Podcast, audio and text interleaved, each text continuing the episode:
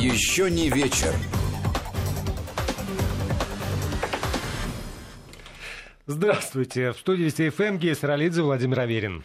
Здравствуйте, друзья. А, как всегда, в рамках программы «Еще не вечер» мы с Ги и, надеюсь, нашим гостем будем обсуждать сегодня самые важные, наболевшие и волнующие а, россиян проблемы.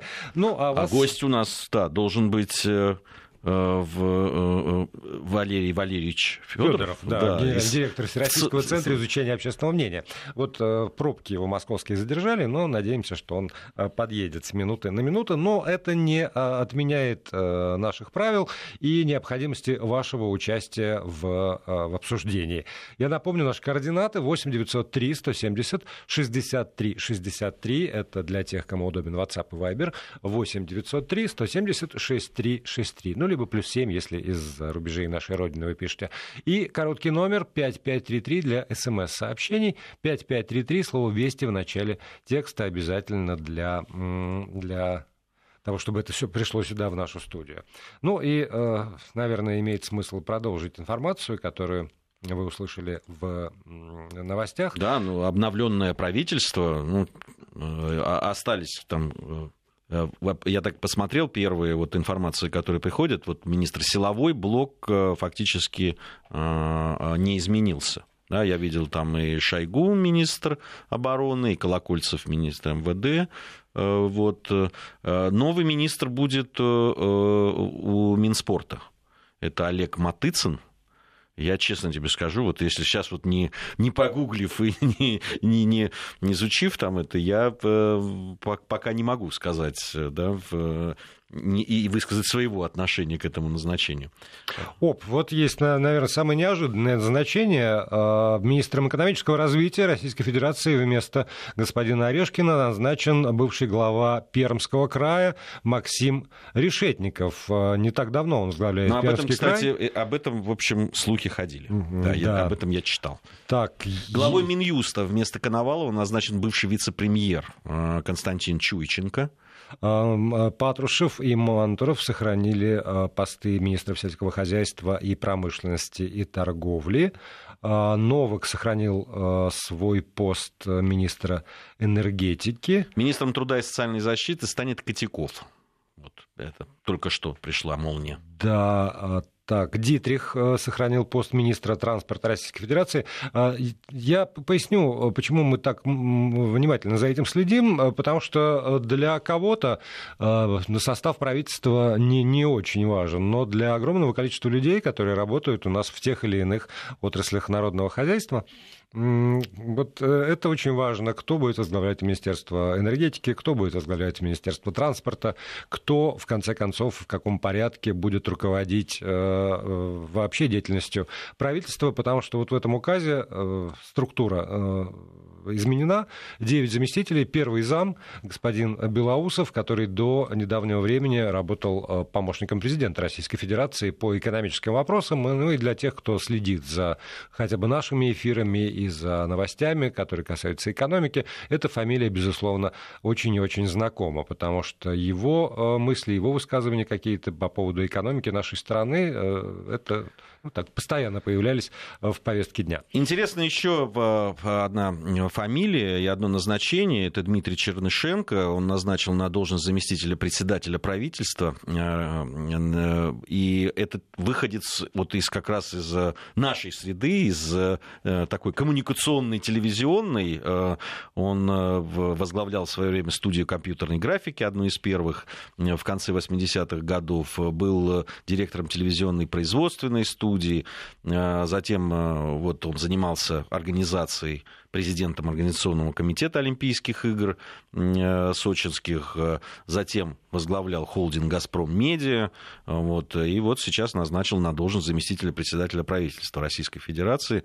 Он является также еще и президентом континентальной хоккейной лиги. Не знаю, уж сохранит он этот пост или нет, э, будет, будет его совмещать или нет вот это со спортивной стезей, потому что, ну, все-таки заместитель председателя правительства это э, серьезная. Да. Ну вот, наверное, одна из главных интриг тоже разрешилась. Глава департамента кинематографии любимого назначена министром культуры Российской ну, Федерации. Тоже ожидаемо. Это, это, тоже это много об этом писали и говорили.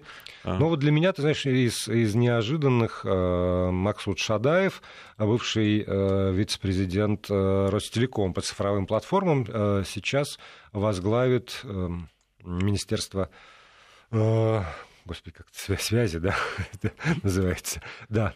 Э, я вот на что обратил Минкомсвязи. бы... Да, Минкомсвязи. Э, вот на что обратил бы внимание. Фактически весь соцблок правительства обновлен да. полностью.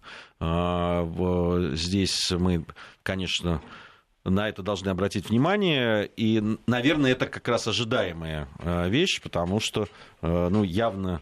Ну да, э, если судя по... главная задача да. это борьба с бедностью и изменение демографической политики, то, наверное, разумно было изменить как раз и прежде всего этот блок правительства. Но напомню, что силовой блок остался Да, вот и глава МЧС да. Евгений Зиничев тоже сохранил свой пост. Министр иностранных дел остался на своем месте, ряд вице-премьеров сохранили свои посты, ряд нет. Ну, а первым вице-премьером стал Андрей Белоусов. Ну, И да, что, да. мы даже порадуемся. Пришел наш гость Валерий Федоров, генеральный директор Всероссийского центра изучения общественного мнения. Здравствуйте, Это Валерий назначением правительства заполняли паузу, я так Нет, нет, нет мы, мы же и вас, если, если хотите, мы и вас вовлечем в обсуждение этих э, кандидатур. Я не могу обсуждать, я могу только восторгаться. Прекрасное правительство. В первую очередь Андрей, Андрей Рамович Белоусов. Действительно, кстати, без шуток, Э, очень квалифицированный экономист, управленец, имею личный опыт э, взаимодействия, в высшей степени удовлетворен назначением. Да, ну я думаю, что о, о биографиях, о, о карьерах э, тех или иных людей, которые вошли в правительство Российской Федерации, мы подробно в ходе нашего эфира информационного еще будем говорить. Но э, сейчас можно вернуться к, к общественному мнению. А, и я понимаю, что вряд ли, наверное, то есть точно совершенно нет никаких результатов опросов по поводу отношений. Да, а хотелось бы, ну, как у социолога, вообще вот смена правительства, тем более, да, такая вот э, э, кардинальная, э, что касается социального блока и так далее, она вообще как на настроение э, граждан влияет, вот с вашей точки зрения, социологической? Ну, это еще предстоит нам изучить, потому что э, мы регулярно вопрос задаем, как вы оцениваете деятельность правительства, одобряете, не одобряете. И вот мы последнюю неделю его не сдаем.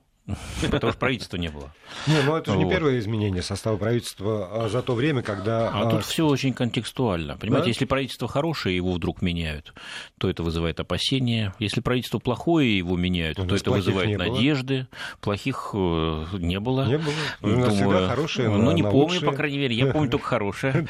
Вот. Но речь идет о том, что правительство Дмитрия Медведева, предыдущее, оно, конечно, сильно э, значит, потеряла после э, пенсионной реформы. Да, то есть его только в мае 2018 года назначили, в июне уже Э, пенсионная реформа, и тут же э, рейтинги отреагировали значит, снижением. Да? То есть тогда уже доля тех, кто одобряет его работу, стала ниже, чем доля тех, которые его так сказать, одобряют.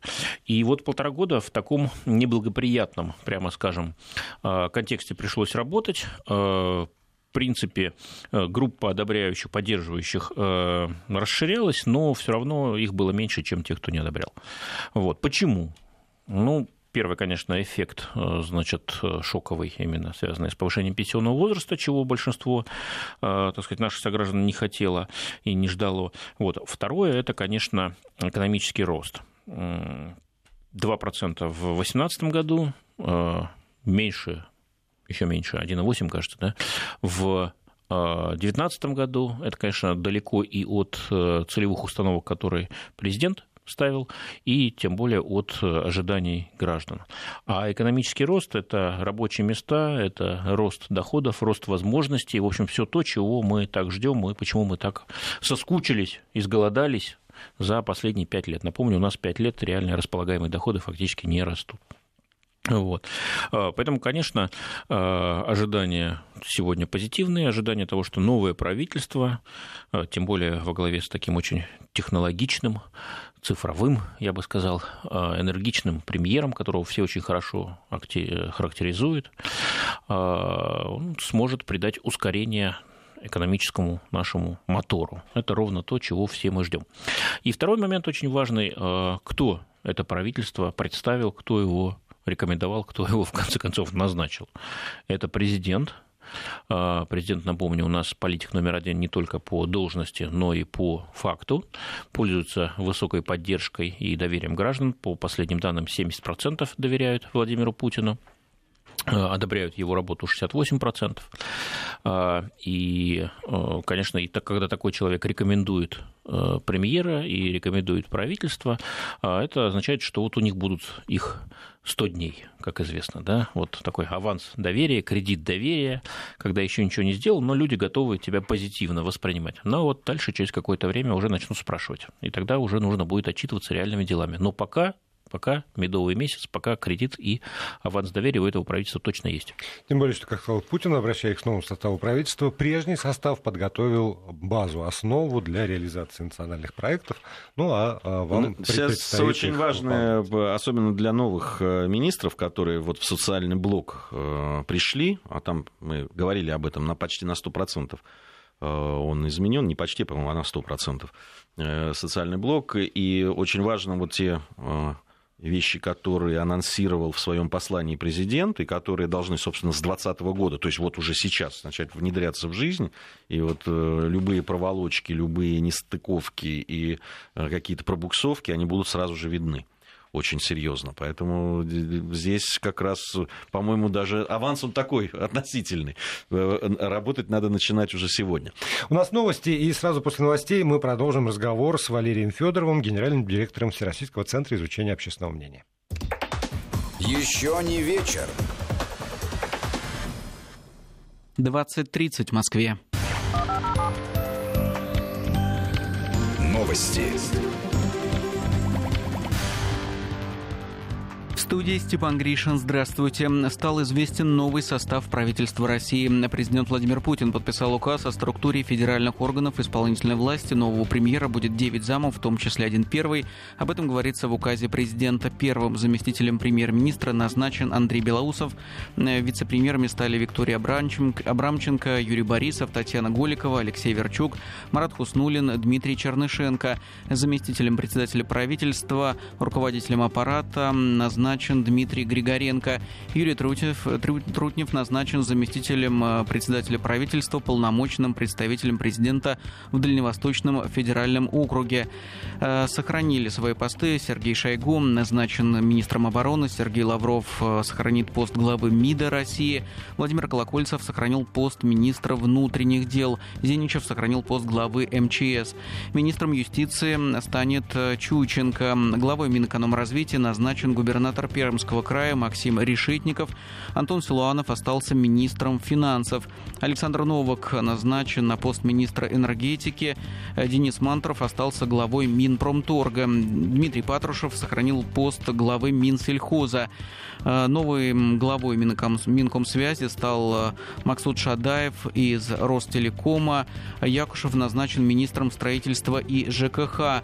Министром по развитию Дальнего Востока и Арктики назначен Козлов. Э, Кобылкин переназначен министром природных ресурсов и экологии. Социальный блок министром труда и социальной защиты станет Котяков. Глава Роспотребнадзора Сергей Кравцов назначен министром просвещения. Глава департамента Э, кинематографии э, любимого назначена министром культуры. Также Владимир Путин назначил Олега Матыцына министром спорта. Э, так, с новым составом правительства встретился сегодня Владимир Путин. Он заявил, что важнейшая задача нового правительства заключается в повышении благосостояния россиян. Прежде всего хочу вас поздравить с высокими назначениями в правительство Российской Федерации. Уверен, что это в жизни каждого из вас будет серьезным испытанием, и серьезным событием. Я искренне желаю всем вам успеха в вашем успехе заинтересованы не только вы, не только все мы, которые здесь сейчас находятся в этом зале. Вся страна в этом заинтересована. Хочу сказать, что предыдущее правительство очень много сделало для того, чтобы создать базу для дальнейшего развития. Ну, во-первых, и прежде всего, конечно, созданы очень хорошие макроэкономические условия. Без этого невозможно развивать экономику вообще, а значит, не будет никакого результата и в социальной сфере.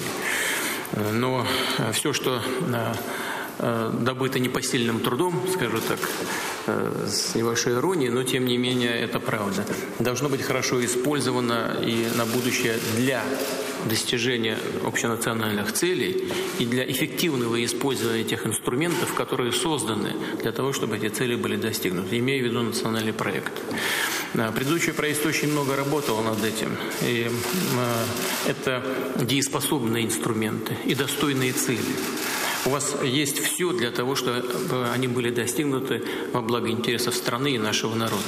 Здесь, безусловно, важнейшей задачей является повышение благосостояния наших граждан и э, укрепление нашей государственности и позиции наших э, государства в мире. Все это абсолютно достижимые цели.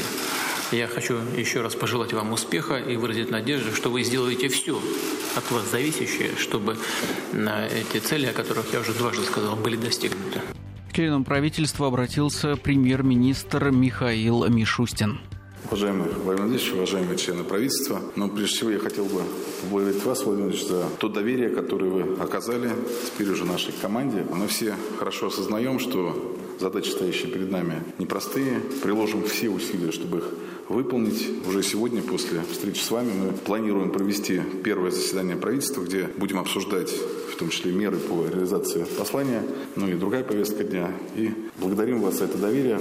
Надеемся, что мы оправдаем и ваши ожидания, ожидания наших людей. На первом заседании нового кабинета министров премьер-министр Михаил Мишустин назвал среди приоритетов демографию, поддержку семей с детьми, здравоохранение. Кроме того, нужно добиться серьезных изменений предпринимательского климата, сказал Мишустин. Он поручил новому Кабмину оперативно заняться внесением поправок в бюджет для исполнения послания президента. Э, Мишустин также заявил, что новый Кабмин должен добиться повышения темпов роста экономики. Новый глава правительства поручил министрам встретиться с предшественниками, чтобы смена Кабмина не отразилась на его работе. Э, как заявил глава Минфина Антон Силанов, э, ведомство в течение месяца подготовит поправки в бюджет по финансированию социальных мер из послания президента. Погода. По данным ФОБОС, в Санкт-Петербурге завтра временами осадки, днем в северной столице 0 плюс 2, в Москве временами небольшие осадки, днем в городе около 0.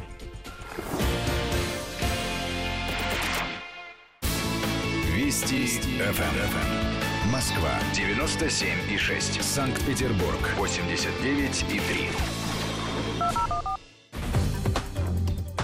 Еще не вечер.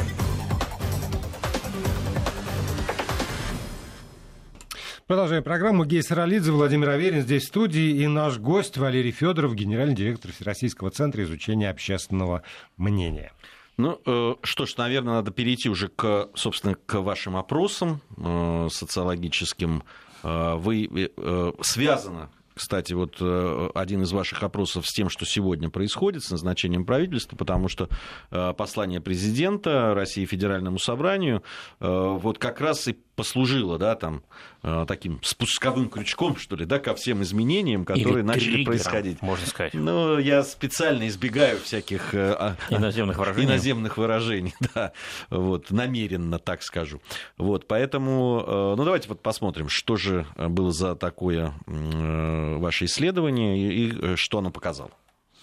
А, ну, мы действительно довольно интенсивно изучали реакцию граждан на послание президента Федеральному собранию. Мы это каждый год делаем, но э, в этом году, очевидно, это было не зря потому что послание появилось, э, получилось ударное, и доля высокая э, тех граждан, которые с ним познакомились, и э, значит, тематика зашла, как говорится, хорошо.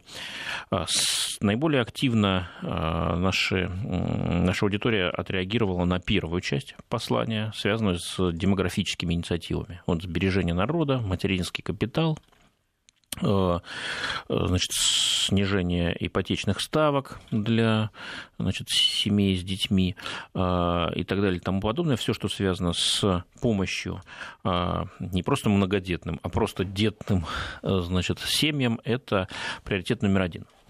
На втором месте по э, значит, резонансу и по поддержке инициативы, связанные с системой образования. Это горячие завтраки в школах, это доплаты за классное руководство, это расширение э, бюджетных мест в региональных вузах. На третьей э, позиции с точки зрения резонанса уже политика внутренняя. Это изменения в Конституцию, которые президент предложил. А, кроме того, а, достаточно большое внимание а, россияне уделили инициативам по, в части здравоохранения. Это и ФАПы, значит, это и значит, зарплата для, для врачей, и это инициативы в части лекарственного обеспечения, доступность даже не лицензированных в России иностранных лекарств для тех, кто в них нуждается. Вот это самые а, такие резонансные части послания, а, оценки а, выше обычного, выше, чем, скажем, прошлое послание, и по а, большинству показателей они а, сравнялись с очень а, такими высокими, выигрышными для власти посланиями 15-16 годов. Напомню, это был такой разгар нашего противостояния геополитического с Западом. Значит, называемый крымский эффект, тут же э, операция в э, Сирии. Э, значит, вот тогда очень поддерживали и высоко оценивали инициативу, предложения президента наши граждане, ну, я говорю именно об этом формате, о посланиях. Затем было некоторое снижение связанное, я бы так сказал, с демобилизацией, да, с исчерпанием крымского эффекта. А сегодня мы видим, что президент опять нашел нужные слова, выступил с э, инициативами, которые бьют в точку. А, это прежде всего экономика, это социалка, это демография и это внутренняя политика. То есть фокус внутренний, а не внешний. И фокус именно на, не на войну, не на так сказать, дипломатию, хотя это, конечно, все тоже очень важно, а на то, что волнует каждого, на работу, на доходы, на образование, на здравоохранение. Вот смотрите, вы, э, мы с вами весь год прошлый разговаривали как раз об ожиданиях и о том, том, на что обращают внимание в первую очередь граждане Российской Федерации, какие там заботы, нужды высказывают. Вот в этом смысле, если э, там, и, итожить ну, там, ваши знания о настроениях людей и ну, прогнозировать некие, некоторые ожидания, и ваши в том числе, как, как социолога. В послании э, все вот эти вот там, Ожи, ожи, все, ожидания все. нашли свои ответы или что-то осталось за ну, Все невозможно, вот как вы Не, понимаете. Ну, основные, там, о чем мы говорили тоже, как раз про, про уровень э, доходов, про расслоение, про, ну, я вспоминаю просто тему, которую мы с вами обсуждали здесь, в этой студии. Ну, если бы президент э, значит, сказал всего, что с завтрашнего дня каждому на 10 тысяч больше э, значит, Конечно. получать в месяц, то тогда бы да, наверное. Хотя сомневаюсь, даже в этом случае возникли бы вопросы, почему на 10 тысяч? Почему каждому? Я вот достоин большего, а сосед мой бездельник меньшего. Вот. Поэтому, конечно, говорить о том, что все удовлетворены, э, ну, не, не, не, я, я не, про удовлетворенность не всех. Я про, э, скорее, удовлетворенность вас как исследователя, насколько учтены были вот эти настроения общие в, в послании. Э, ну, знаете, формировать политику, исходя только из данных опросов общественного мнения, это очень опасно. Это популизм, да. Вот. Ну, популизм тоже разный бывает, а, тем более, что часто его как ярлык используют, когда просто хотят обозывать э, политика, который тебе не нравится. Вот. Тут речь не о популизме, тут речь о том, что все-таки политик должен смотреть дальше. Вот. Его поэтому и избирают. А, ему поэтому и оказывают доверие как политику. Ты должен лучше нас разбираться в сложных проблемах, ты должен быстрее а, ориентироваться, ты должен смотреть дальше. И ты должен, конечно, брать на себя ответственность за ошибки. Вот, поэтому мы тебе доверяем, но если ты ошибешься, тогда извини. Вот такая история. Значит, э, теперь какую информацию должен иметь э, политик, чтобы принимать адекватное решение? экономическую, статистическую, военную, разведывательную, дипломатическую, э, научную, технологическую. В общем, огромное количество видов. Конечно, среди этой информации должна быть и информация о том, что граждане думают на ту или иную тему. Но вы понимаете, по большому числу тем граждане в принципе не думают, не размышляют о них. Вот. А, даже вот нам впереди, я надеюсь, через несколько месяцев голосования по поводу поправок в Конституцию, то даже вот по этим поправкам у многих просто, я уверен, не будет что сказать. Вот, в том числе по тем, которые кажутся политологам, правоведам, очень важными. Но у граждан просто не будет точки зрения. Почему? Потому что а... это вопросы очень важные, но очень специальные. А зачем тогда спрашивать?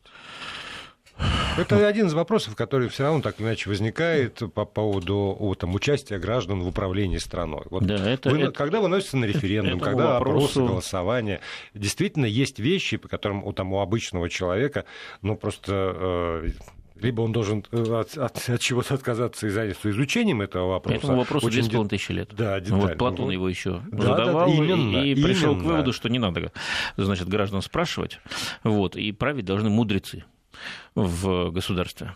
Вот. Но не получается. Все попытки реализации вот этой утопии, где значит, мудрецы правят, заканчиваются, как, как правило, довольно быстро и плохо. Вот. Поэтому мудрецы должны быть, значит, но не у власти, а при власти. Вот. Все-таки политик, э, он должен, э, ну, мудростью трудно ему обладать, у него какие-то другие качества должны быть. Ну, вот на эту тему тоже много чего сказано, и разные есть точки зрения. В любом случае, э, все-таки данные об мнениях граждан, они очень важны, и их обязательно надо принимать во внимание, прежде всего для просчета рисков. Вот, не просчитал риски, и твои благие пожелания послужить Отечеству не реализуются, потому что тебя снесут просто раньше. Вот, если слишком э, мало ожиданий удовлетворишь и слишком многим на мозоли наступишь. Вот, любимые. А если просчитаешь их, то есть шанс, что твое видение, да, твоя программа, твой стратегический курс, в котором ты убежден, а другие нет, вот, он все-таки получит шанс на реализацию. Вот в этом искусство политика, но в этом и его ответственность. А наша ответственность вот вовремя э, надежные данные давать. Это, это ваши том, социологов. Я, я-то еще вот про ответственность э, там, обычного человека. Потому что, да, есть поправки Конституции, да, есть политический строй, да, есть международная политика, есть дом. Есть своя улица, есть свой, не знаю, там поселок, деревня, микрорайон. И в этом смысле, мне кажется, очень показательно ваше исследование, которое так э, и э, обозначено «Мой дом и как я им управляю», из которого я с, с ужасом узнал, что на самом деле людей, которые как-то заинтересованы э, в, в управлении хотя бы домом своим, где они живут, не, э, не так уж и много. А вы сами участвуете в собраниях? Понимаете, жильцов, я не прописанный сожитель. Я, я в этом Вам смысле повезло. лишен Вам прав, прав э, там, вот мне регулярно части приходит, гражданских прав. Да. Регулярно приходит э, приглашение, но я туда не хожу. Вот. Ну, почему не хожу? Ну, я могу сказать, что у меня времени нет, конечно, что я очень занят страшно, и это, наверное, правда. Вот. Но на самом деле э, речь о приоритетах. Потому что если мне совсем приперло, ну, знаете, как там, на э, родительские собрания в школе можно, в принципе, не ходить, но если особо требует, и если ты понимаешь, что что-то не то у ребенка с учебой, или не с учебой, там, с поведением, да, то ты обязательно придешь, как бы ты занят не был. Отпросишься там с работы, поменяешь график придешь. Вот. А если не приходишь на собрание жильцов, ну, значит, это не твой приоритет. Значит, тебе кажется, что все, в принципе, как-то устроено, значит, более или менее, и идет своим чередом, и есть какие-то другие люди, которые за это отвечают. Ну, либо другой вариант. Ты считаешь, что все плохо, но повлиять на это ты не способен и не хочешь даже в это ввязываться. Вот, и тоже не ходишь. Поэтому действительно мы отлыниваем достаточно часто. Вот. А, но, с другой стороны, тогда и стоит ли нам ожидать высокого качества значит, обслуживания, а также низких тарифов на него. Ну, здесь еще есть одна вещь. Э, многие там раз или два пытались, может быть, э, да, участвовать в этом или там взаимодействовать со своими там э, компаниями которые там обслуживают дом и так далее. Ну, другое дело, что это очень быстро натыкается на такую стену, что люди просто понимают, что ну либо действительно этому жизнь надо посвятить, причем а да, с непонятным результатом, либо... Е, есть выход. Вот, называется непосредственно управление.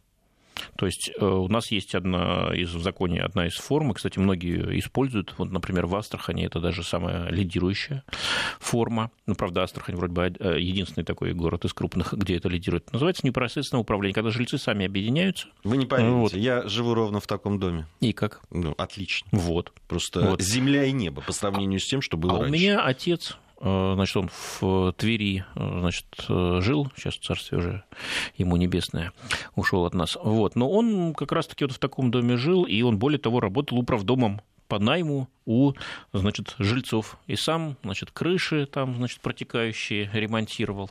Вот. И все было хорошо и дешево вот, и эффективно. Единственное, он постоянно жаловался на, на демократию. Вот, то есть на то, что жильцы дома задают слишком много вопросов, вот, его слишком жестко контролируют и слишком мало доверяют. Но это вот ровно издержки того образа правления, значит, который мы для себя выбрали. Ну, это как... действительно, я могу сказать, что когда э, все вот в руках людей, которые непосредственно живут в доме, и они сами взаимодействуют э, с э, вот этими со всеми службами и так далее. Там есть свои минусы, понятно, но в целом да, там, по сравнению с тем, что было в предыдущем, когда непонятные компании, непонятно как управляли этим, это, конечно, Не, ну, а действительно а, очень... вот что было в предыдущем, потому что закон, вот это как раз по поводу того, просчитаны риски или не просчитаны риски. Закон э, прямо говорит о, о там, праве и обязанности владельцев жилья Э, в многоквартирном доме, в частности, определять, какую управляющую компанию там, пригласить, какой выбор э, там, осуществить, так или иначе управлять. Но, а, но в итоге именно потому, что сами собственники обладатели этого права не используют это право, категорически не хотят его использовать. Дальше вот вся эта картина, о которой ты рассказываешь. Но есть и другая сторона медали. Не, не потому что, конечно, сами управляющие компании совершенно не заинтересованы позволять э, собственникам жилья реализовывать свои права. Поэтому э, огромное сопротивление со стороны управляющих компаний идет. Э, значит, вот реализация этих прав. К счастью, правительство тут сделало... Безусловно, да. И правительство значит, сделало сделала э, в последние годы э, ряд сильных шагов. Там и реестр этих управляющих компаний появился, и, так сказать, надзор стал за ними пожестче. И действительно появились э, реальные примеры, когда собственники меняют управляющую компанию. Они могут сами этим заняться. Это вот то, что мы сейчас говорили как непосредственное управление, а могут просто поменять управляющую компанию. Вот, кстати, в доме, где я сейчас живу, э, значит, э, несколько месяцев назад произошла такая смена. То есть мы отказались от прежней управляющей компании, она принадлежала э, компанию, компании девелопера, у меня достаточно новый дом, вот, соответственно, компания его построила, и она же организовала управляющую компанию. И эта компания не очень хорошо работала, но денег много брала за свои услуги. Так сочли, по крайней мере, э, жильцы дома. И они пригласили другую компанию, это было без моего участия, потому что я не дошел, как всегда. Да вот, но это так. Вот, соответственно, сейчас смотрю, будет ли она лучше работать и меньше брать денег или нет. Пока не могу, э, так сказать, сказать. Вот, еще мало времени прошло. Но факт сам перехода есть. Вот еще несколько лет назад он был, конечно, невозможен. Сегодня это возможно. И, смотрите, возникает конкурентный рынок для этих управляющих компаний. И, значит, у управляющих компаний возникает стимул работать эффективнее, меньше меньше денег драть, зато больше, так сказать, э, благ ну, вообще, вот те времена, когда управляющие компании просто не давали сменить э, да, там, на другую, да, просто там различные были и административные, и э, всякие там препоны для этого, то эта ситуация постепенно, медленно, но меняется, это правда. Да, и в Москве она меняется быстрее. Ну, а вот что вы можете сказать, вот если цифры посмотреть, те опросы, которые сейчас, вот, да, люди, которые там проживают в многоквартирных там домах, э, в, э, имеют свои квартиры или комнаты и участвуют, вот их становится больше?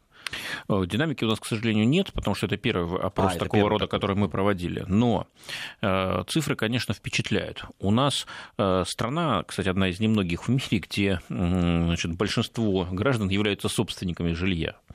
Вот. Это, так сказать, результат массовой бесплатной приватизации, да, э, так сказать, которая в 90-е годы прошла, приватизация жилья. Вот мы ругаемся по поводу большой приватизации, что вот олигархи украли все наши заводы или там за копейки их скупили жили. Но забываем, что мы сами бесплатно стали собственниками того жилья, которое нам советское государство, так сказать, э, предоставляло. Вот И... я ругаюсь по этому поводу потому как эта приватизация была проведена. Вот. А большинство не ругается. Большинство с этим как бы э, об этом забыли, считают это своим священным правом и встанут, так сказать, костьми или лягут в случае, если кто-то попытается это пересмотреть. И вот в результате, когда мы сейчас сегодня спрашиваем, у вас есть как бы свое жилье или нет, вот 54% опрошенных, а опрашиваем мы э, граждан России в возрасте 18 лет и старше, вот, говорят, что да, у меня есть собственная квартира, либо комната в квартире в многоквартирном доме. Вот. Тех, кто снимает, там 11%. Еще 31% говорят, что у нас есть собственное жилье частное. Вот. Значит, ну и 2% снимают частное жилье за городом, там, жилой дом, коттедж, таунхаус. То есть 54% больше половины имеют свое жилье. И вот что с ними, да? Из них, вот из этой группы, а, каждый второй вообще не участвовал ни в какой форме управления значит, э, своим домом и, а, или в как, ни в какой э, работе на, э, например, на благоустройстве придомовой территории. Вот, 50% никак. Хотя возможности есть, права есть, не всегда их легко реализовать, но можно при желании, но вот 50% нет. Значит, что делали другие? 19, ну, прошу прощения, 10%, каждый десятый, да, только, говорит, что участвовал в работе ТСЖ товарищества собственников жилья. Вот. 8% в работе домового комитета. 17% в выборе управляющей компании, либо каких-то элементах контроля. Ну, тогда появляется хотя бы надежда, что эти 10 или 17% сдвинут этот вес, да. с, ВОЗ с мертвой да. точки. Есть... Валерий Валерьевич, спасибо. Это низкая большое. база. Спасибо. Спасибо. Еще не вечер.